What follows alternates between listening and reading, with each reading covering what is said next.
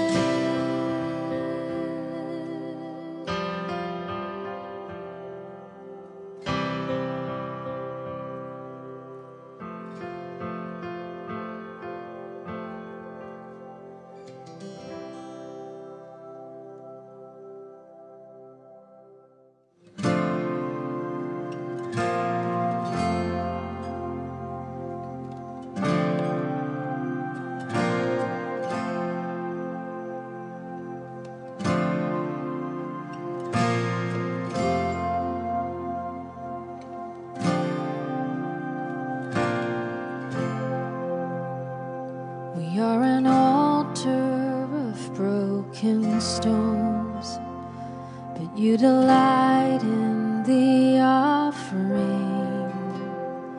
You have the heavens to call your home, but you abide in the song we sing. Ten thousand angels bring you praise that will never cease. The hallelujah from here below is still your favorite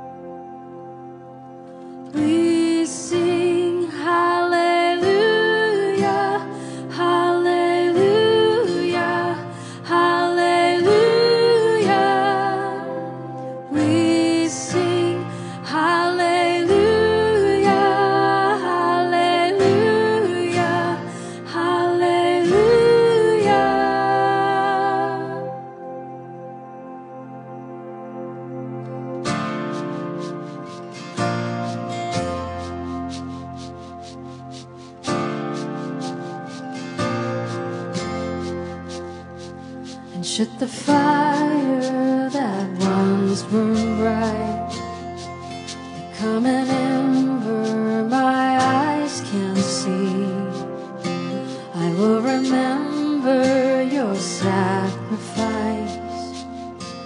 I will abide in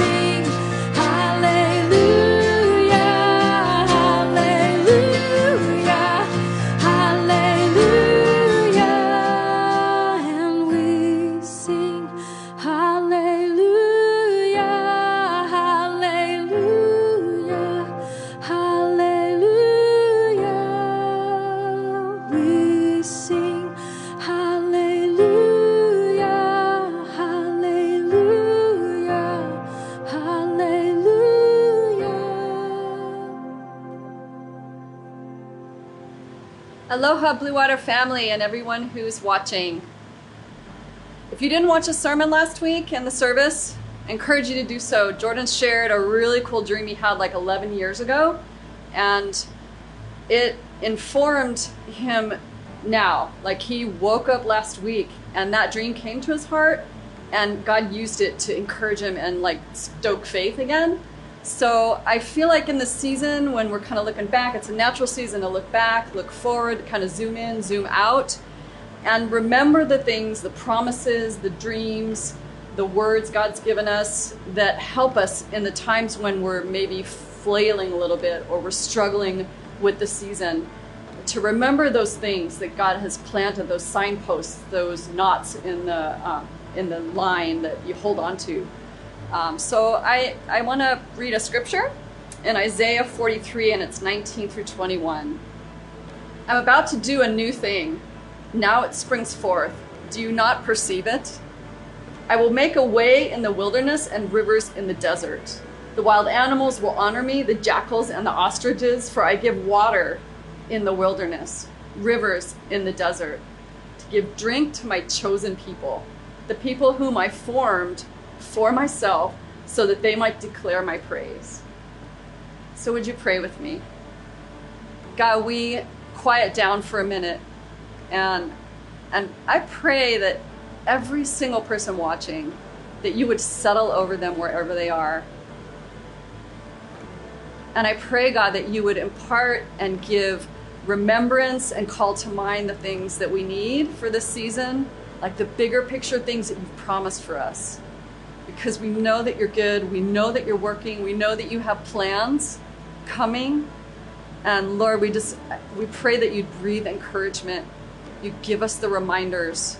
We thank you for what you did for Jordan with that dream 11 years ago that have, has formed Blue Water and kept him on course. Lord, give us those things we need. We thank you that you're such a good father, that you have good things for 2021. And we want to see them, we want to press into them, we want to go for it. We don't want to shrink back. We love you, God. We thank you that you're so good. Bless this new year for each one. In Christ's name, amen. Hello, everyone, and welcome. Uh, Happy New Year. Hau'oli makahiki hou. Uh, I hope that you guys had a wonderful celebration of the new year. So, some things uh, coming up, announcements for us here at Blue Water. We're going to have a prophecy service sometime in the next couple of weeks, which is an awesome time to hear from God uh, for this next year. You know, the turn of the year, a lot of people traditionally look back over the last year and try to set some new goals for this coming year, um, kind of evaluate where we're at and where we're going. So, giving God a chance to speak into that is huge. Um, and so, we're going to have a prophecy service. It's something that would be great to invite other people to. Um, one of the things I love is when you don't know somebody that you're prophesying to, it can be so much more powerful because you know those things must come from God because you don't know them at all. So it's really fun to bring guests to these kind of prophecy services. Um, we also have the prayer line, who is very willing and able to prophesy and pray for you if you would like to. Every week on Sunday from 10:30 to 11, we have people standing by who are experienced um, and would just love a chance to speak direction, um, to speak God's love and purpose um, and pray with you uh, for uh, a bit of time. So if you would like that, uh, contact Julie Olson. And yeah, so we're going to now continue our worship with our tithes and off- offerings. So um, in this new year, if you would like to commit to giving to the church, uh, you can do so either online or uh, through the mail. But again, if you're just visiting, please uh, don't give us anything. This is, is our gift to you, this service. Uh, so keep your checkbooks where they are. And if we could have the kids stand up, we're going to pray for them as we go into our main service. So, kids, go ahead and stand up. Well, Father God, we thank you so much uh, for all the children and all of their hopes um, and expectations for this year. We just bless them in Jesus' name.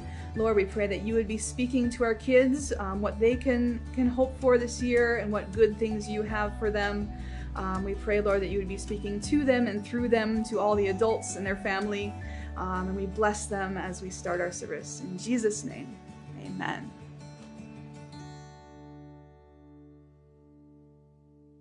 Do you ever feel like God's trying to show you something in life, but you just don't get it? You're just not seeing what's there for you to see. I've had several such times in my life. Usually they happen right before a major transition uh, for me. Uh, before Sonia and I uh, moved back to uh, Hawaii, I had one such time. It was a period of my life when every door had been slammed shut. Um, I had been pursuing an academic vocation. That door got slammed shut in my face. I was a software exec for a while. That got slammed in my face. Um, I had been job hunting for months and it was going nowhere. Uh, I was rehabbing this uh, house uh, that Sonia and I had managed to buy before I lost my software job and just had the thing torn apart and trying to put it back together, feeling low and feeling beset in life. You know, that's a great word beset. I was beset by tough circumstances and dead ends. And, and I remember thinking day after day, man, what is it I'm not getting here, God? What, what, what are you trying to do here? What are you trying to get from me? And I tried some things to help. I went on a long fast. Uh, one uh, weekend, Sonia and I gathered a bunch of old friends at our house and just prayed some things through and talked about potential futures. We were doing our best to try and find a, a way forward, trying to find the right thing to do. But we were beset by circumstances. Uh, and then one afternoon, I was uh, tearing apart uh, my kitchen floor, and the phone rang. A lot of you know this part of the story. And as soon as the phone rang, I knew who it was. Um, uh, and uh, it was uh, uh, my brother in law, Pastor Dan Chun from the island. And God said to me, clear as day when the phone rang, That's Dan. He's calling you to off, offer you a job in Hawaii. Dan never called me.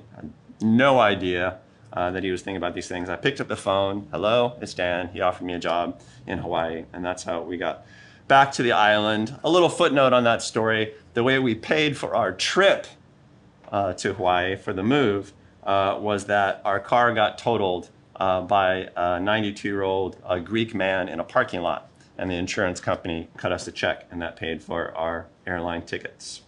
That's how fast and how strangely God can change a life.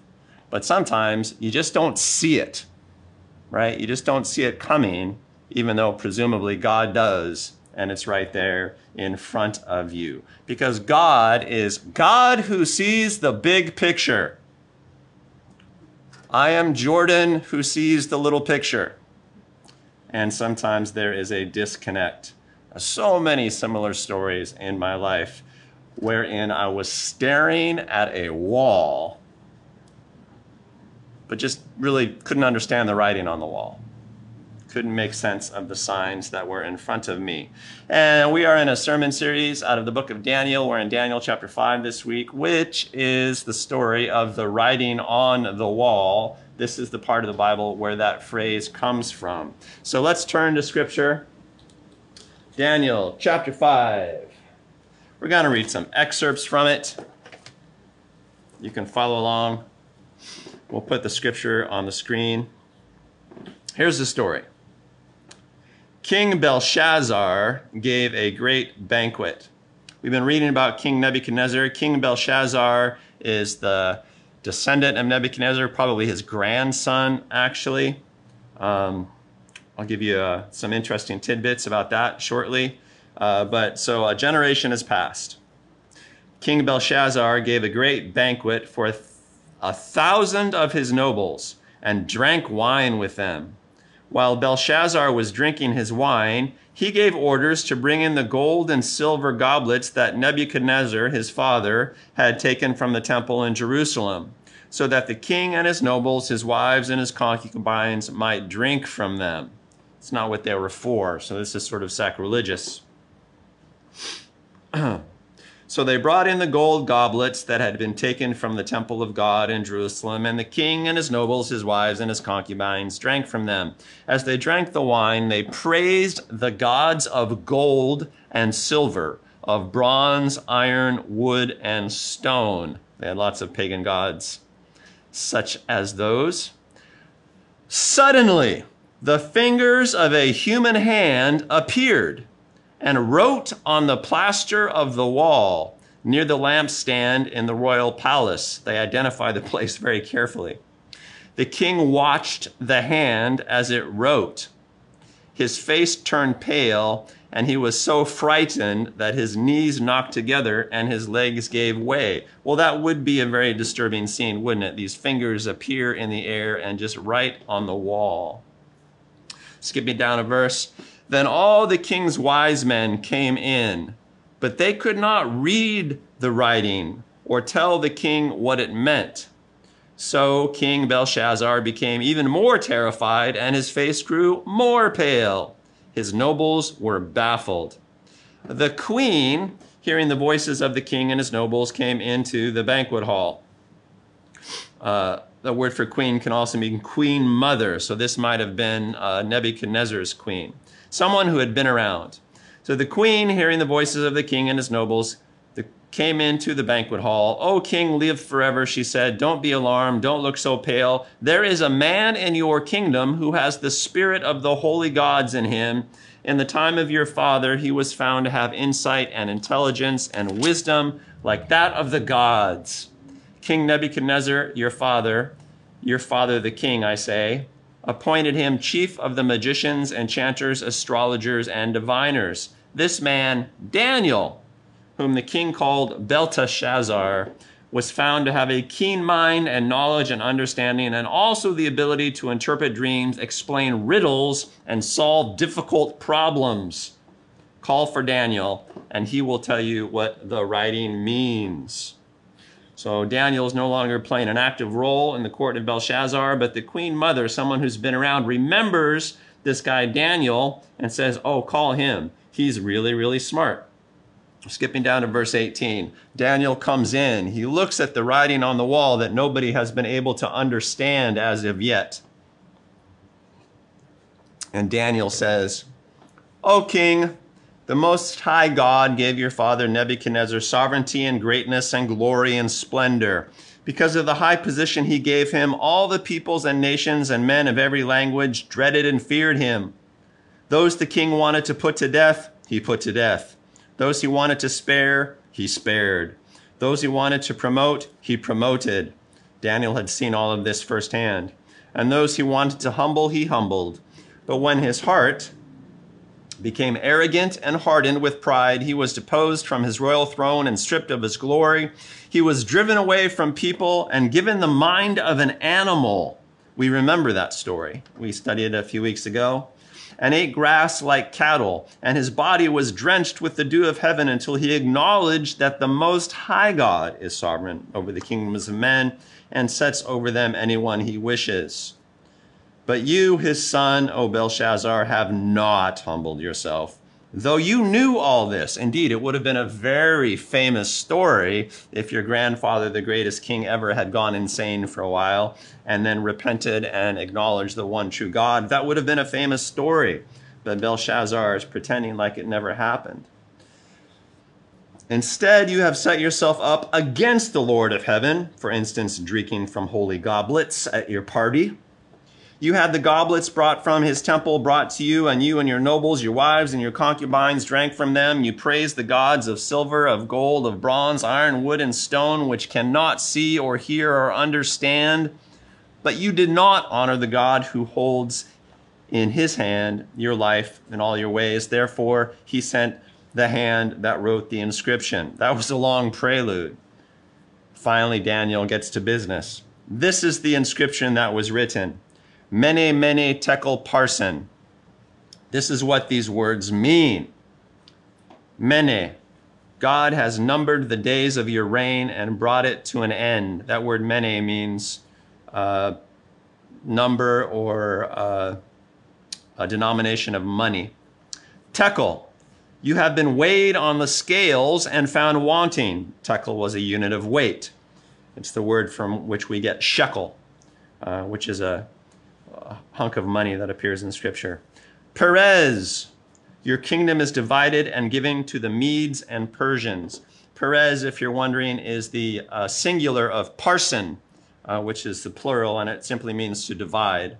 Your kingdom is divided and given to the Medes and Persians.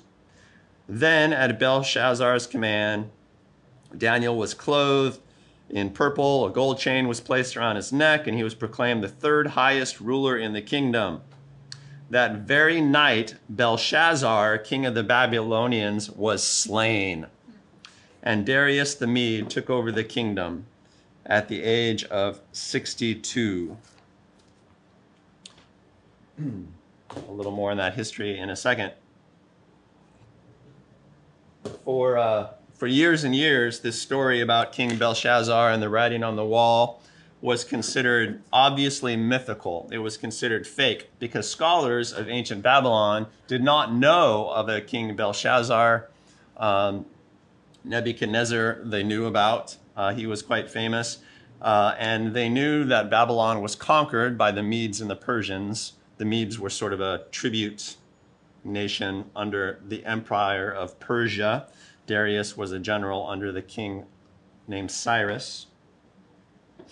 Um, so they thought that the story was made up. And then uh, eventually archaeologists dug up this thing called the Nabonidus Cylinder.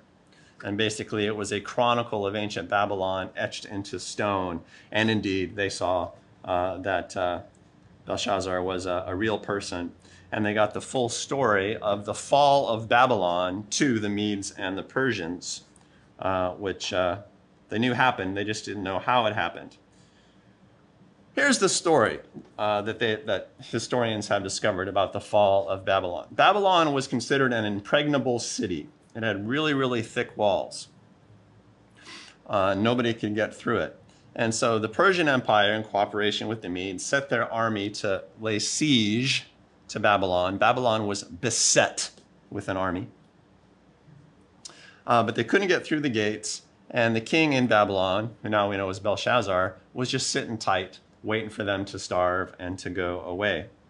And then uh, one night, uh, during a festival in which the entire city was partying and getting drunk and distracted, uh, the, the Persian Mede uh, general diverted the flow of the river that went into Babylon, dried up the riverbed, and walked into the city through what's called the river gate which is a little hole that they leave low in the wall to let water flow in.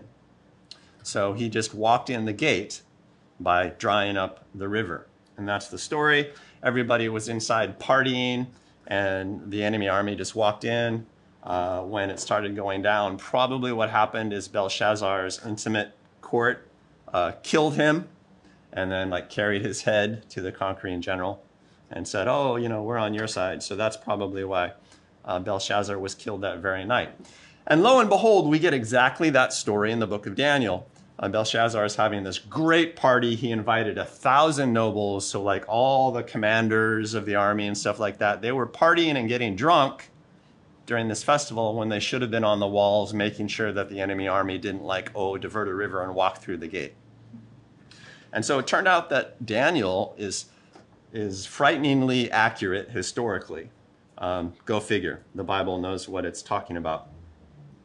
Uh, here's a little tidbit just for fans of the Bible. Any fans of the Bible out there this morning?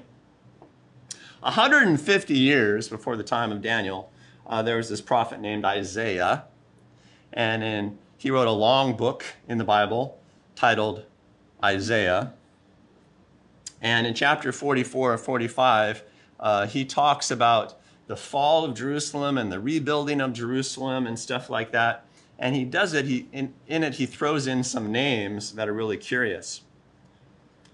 Um, he's writing here, he says, Jerusalem will fall and be destroyed, the people will be taken uh, away.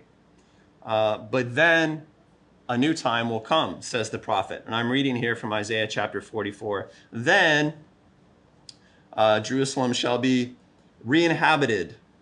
Of the towns of Judah, the Lord says, they shall be rebuilt, and of their ruins I will restore them. The Lord who says to the watery deep, Be dry, and I will dry up your rivers, who says to Cyrus, He is my shepherd and will accomplish all that I, all that I please the Lord will say of Jerusalem, Let it re- be, be rebuilt, and of the temple, let its foundations be laid. This is what the Lord says to his anointed, to Cyrus, whose right hand I take hold of to subdue nations before him and to strip kings of their armor, to open doors before him so that the gates will not be shut. What makes this prophecy from Isaiah really interesting is that it's a prophecy about this man named Cyrus. It turns out that Cyrus was the Persian king who worked with Darius to conquer the city of Babylon. But the prophecy of Isaiah was written down 150 years before that event. So Isaiah was prophesying by name a king who would not come to be king until over a century after he wrote. And he knew that king would be named Cyrus. And he knew that Cyrus, if you read it, would play a role in restoring Jerusalem after it had been ruined. And indeed, Cyrus is the king that gave the order for the, uh, the Jewish captives in Babylon to leave and go resettle Jerusalem. Isaiah saw all of that. What's really interesting about this story is uh, the Lord is talking to his anointed Cyrus, and he says, uh, well, he says a couple things. It says that the Lord is able to dry up rivers, and he says that Cyrus will uh, subdue a nation and strip a king of armor because the gates will not be shut. So Isaiah prophesied the manner of the fall of Babylon. The river would dry up, the gates would be open, and Cyrus would subdue nations before him. Isn't that cool? That's just a little tidbit from me to you, one Bible fan to another. People who don't respect scripture have probably never studied it because this is freaky good. These prophecies are freaky accurate uh, and sort of incontrovertible in their predictive quality. But the story, the story here is really about the writing on the wall. This is the iconic symbol. Belshazzar is partying. The city is surrounded by an enemy but he's throwing a party. He just doesn't get it. He just doesn't see what's happening around him. And so God sends a hand, writes on the wall, and still he can't see it. He's blinded to what it means. And we don't know why he can't quite understand it. If it was written in a language he didn't know. But Daniel comes in and he reads it no problem. And then he interprets it symbolically, mene, mene tekel parsin. Uh, numbers, numbers, weights, division. And Daniel knows what it means. The Lord gives him uh, the accurate interpretation. we have adopted that phrase, the writing on the wall, into our vernacular these days. And usually when people say it, they're like, you just don't see the writing on the wall. You know, the writing was on the wall. You know, you should have seen it. I just want to point out in the story, everybody could see the writing on the wall, right? The point of the phrase writing on the wall is that it's obvious. Everybody can see it. But no one understood it, is the problem. It's right there in front of you, but you just don't understand what you're looking at. And sometimes life is like that, isn't it? Everyone could see, no one could get it, no one understood it. So, you know, have you ever had one of those times uh, in life in which you're like, I don't know, you're struggling with a problem, you had difficult circumstances, and then you were talking with a friend and you were like, I don't know what's going on. And your friend was like, What do you mean you don't know what's going on? This is what's going on. Don't be stupid. Have you ever had one of those conversations or is it just me? Right? Like you were too close to the problem or something, but it was obvious to everyone else what the reality was. I, I think about those situations when I read this story. Um, the obvious situation around Belshazzar, I should say it this way Belshazzar's situation should have been obvious, right? He's throwing a party honoring a bunch of false gods, desecrating the temple vessels of the one true God, whom his great predecessor, Nebuchadnezzar, had told him to make sure to honor. Like he's doing everything wrong. He should have known trouble was brewing, but he didn't see the writing on the wall, which is to say, he didn't understand what was right in front of him. I think there are. I don't know. I think there are things happening in the world right now. I think there are things happening in the nation right now that have that writing on the wall sort of quality to them. It's like, Am I, am I the only one who gets this? Right? Nobody's acting like, like I think they should act. Not that I'm the wisest person in the world, but it's been a very strange time, and people are having all sorts of weird reactions. I think pretty soon we'll be able to look back on 2020, 2021, and, and say stuff like, gosh, you know, we should have seen that coming. Um, you know, the, the enemy was at the gate, uh, and we just pretended as if there were no threat. Um, but let's not talk about that today. Uh, let's make it a little more personal because there might be things in your life right now that are stacking up, you know, circumstances that are kind of besetting you. And you might be on the cusp of a massive change. Um, and you kind of sense it, but you don't quite get it. All right, so if you're in that sort of situation, or if you feel you might be in that sort of situation, then the story from Daniel chapter 5 might be a good one for you, right? You might feel that, you know, your circumstances are really bad, but it might also be that the change that's coming is really, really good. But the feeling you might have is this feeling of God is, is, is trying to tell me something, but I just don't quite get it some clues. You might be in that situation. You might be experiencing this sort of disjointedness between your experience and your circumstances. I mean, that was totally happening in Belshazzar's story, right? He was throwing a party and just having a great old time while an enemy army surrounded his city and things were really dire. There was sort of this disjointedness and sometimes in life you can you can you can sense that. It's like your circumstances are really bad, but you're not doing anything about it. Or maybe, gosh, your circumstances and opportunities seem pretty good, but you don't feel right about it. A disjointedness. Get it? Mm. So that's sometimes a clue that maybe God wants to tell you something, but you're not quite getting it. Word to the wise, that's one. Another thing that might be a clue to God trying to tell you something, but you're not getting it, is a disjointedness between your expectations of life and what we know to be true of God's nature. God wants to bless you, but God also has a certain way that He does things, right? we know that God wants to bless you. Maybe you feel that He doesn't. You know, Maybe you feel that it's His will that you get stuck in life, that you just kind of have a dead end sort of life. Sometimes I felt like that. Well, that's a that's a disconnection, right? There's a disjointedness there, and if that's you, then I can pretty much guarantee you that God is trying to tell you something that you're just not getting.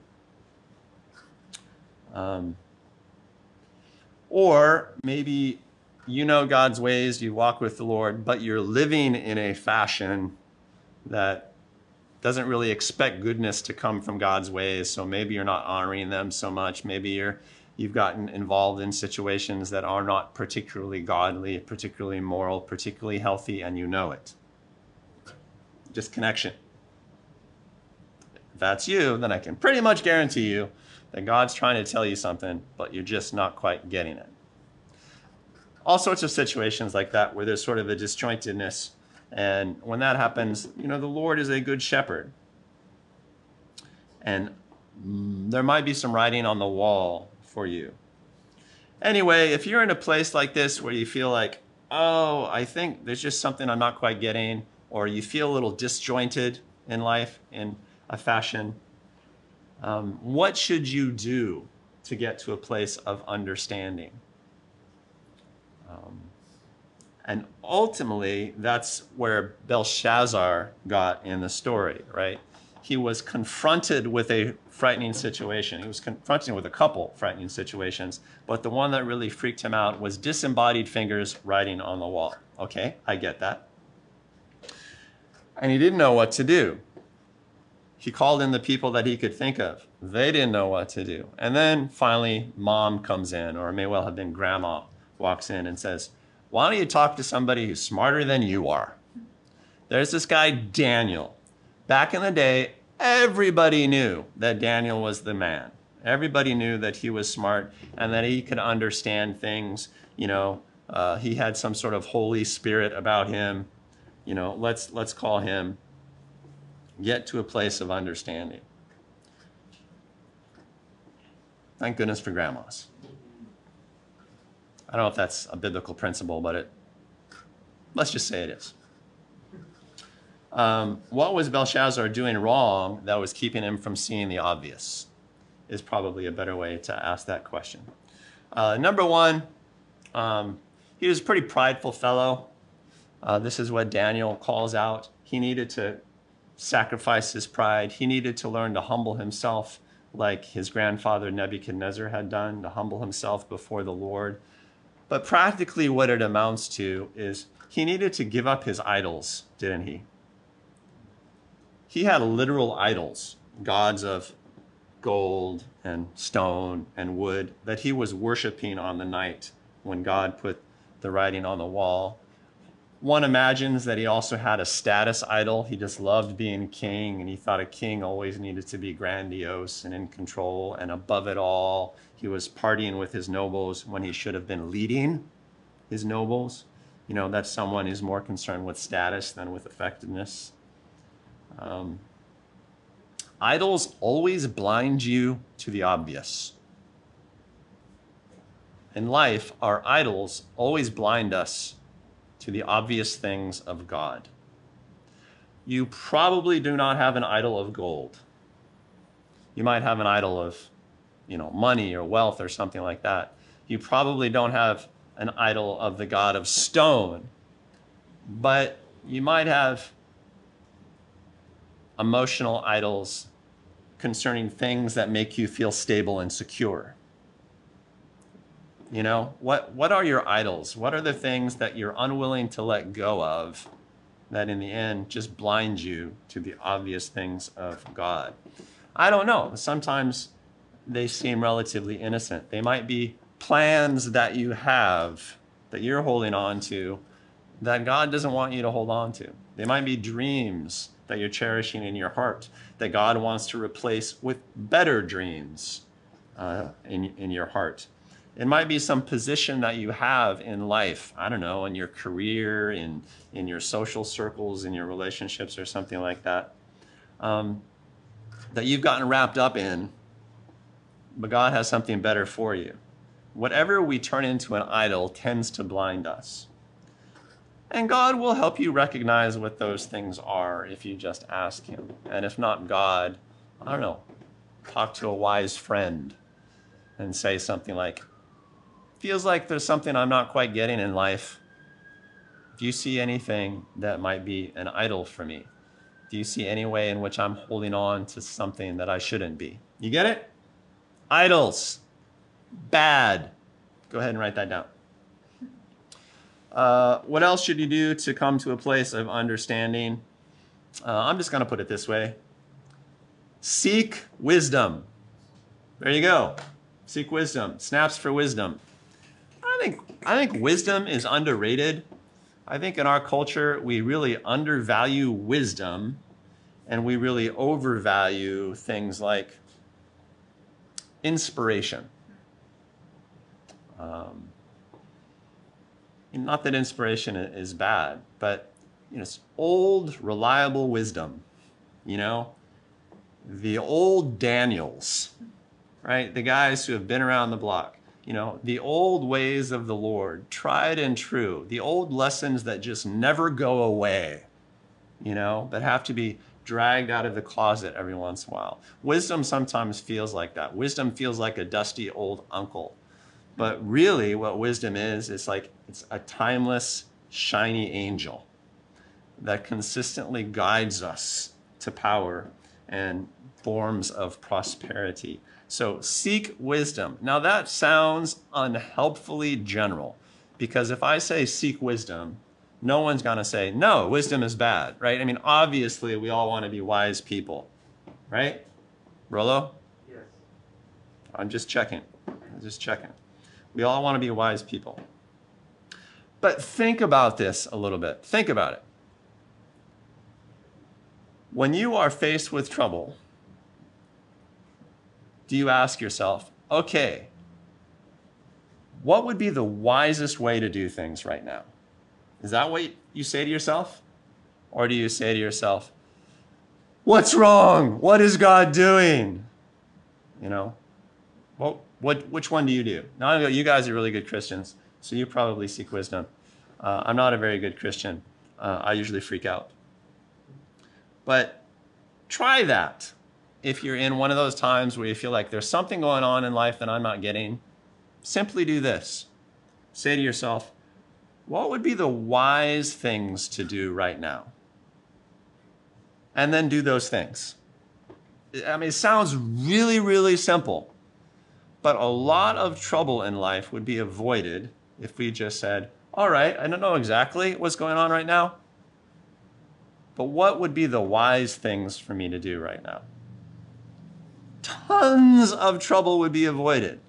Lots of solutions would be generated if people would learn to do simply that. Because wisdom tends to be apparent, even if the future is not. You can almost always figure out a wise thing to do, even if you can't figure out the exact right thing to do. You, you see the difference? Almost everybody can figure out a wise thing to do in a given moment. If you can't, Talk to someone who is wise. Maybe you know someone who is smarter than you are. Or at least someone who comes up with a good idea, a good insight every once in a while. We have tons of those people around Blue Water Mission. And just say, You got any wisdom for me right now? The wisdom might not be a magic ingredient, but it will be a helpful ingredient. You know, that word magic, by the way, comes from the word magi, which means wise man. Wisdom can be magic. Just so you know, it sounds so simple. I know it sounds ridiculously simple, but try it. The Bible says wisdom is more precious than silver. Um, was it really wise for Belshazzar to call the whole city to a huge party when surrounded by a whole bunch of people who wanted to kill them? That was not wise. Now, here's the interesting it, it might have seemed justifiable. It's like, look, we're under a lot of pressure. You know what we need to do? We need to honor the old traditions. We need to have our religious festival and we need to relax you know, because relaxation and indulgence is like good medicine every once in a while, right? So it might have seemed justifiable, but it was not wise. And oh my gosh, that is an important distinction in life. There are things that are justifiable that are not wise. We need to, we need to be aware of this.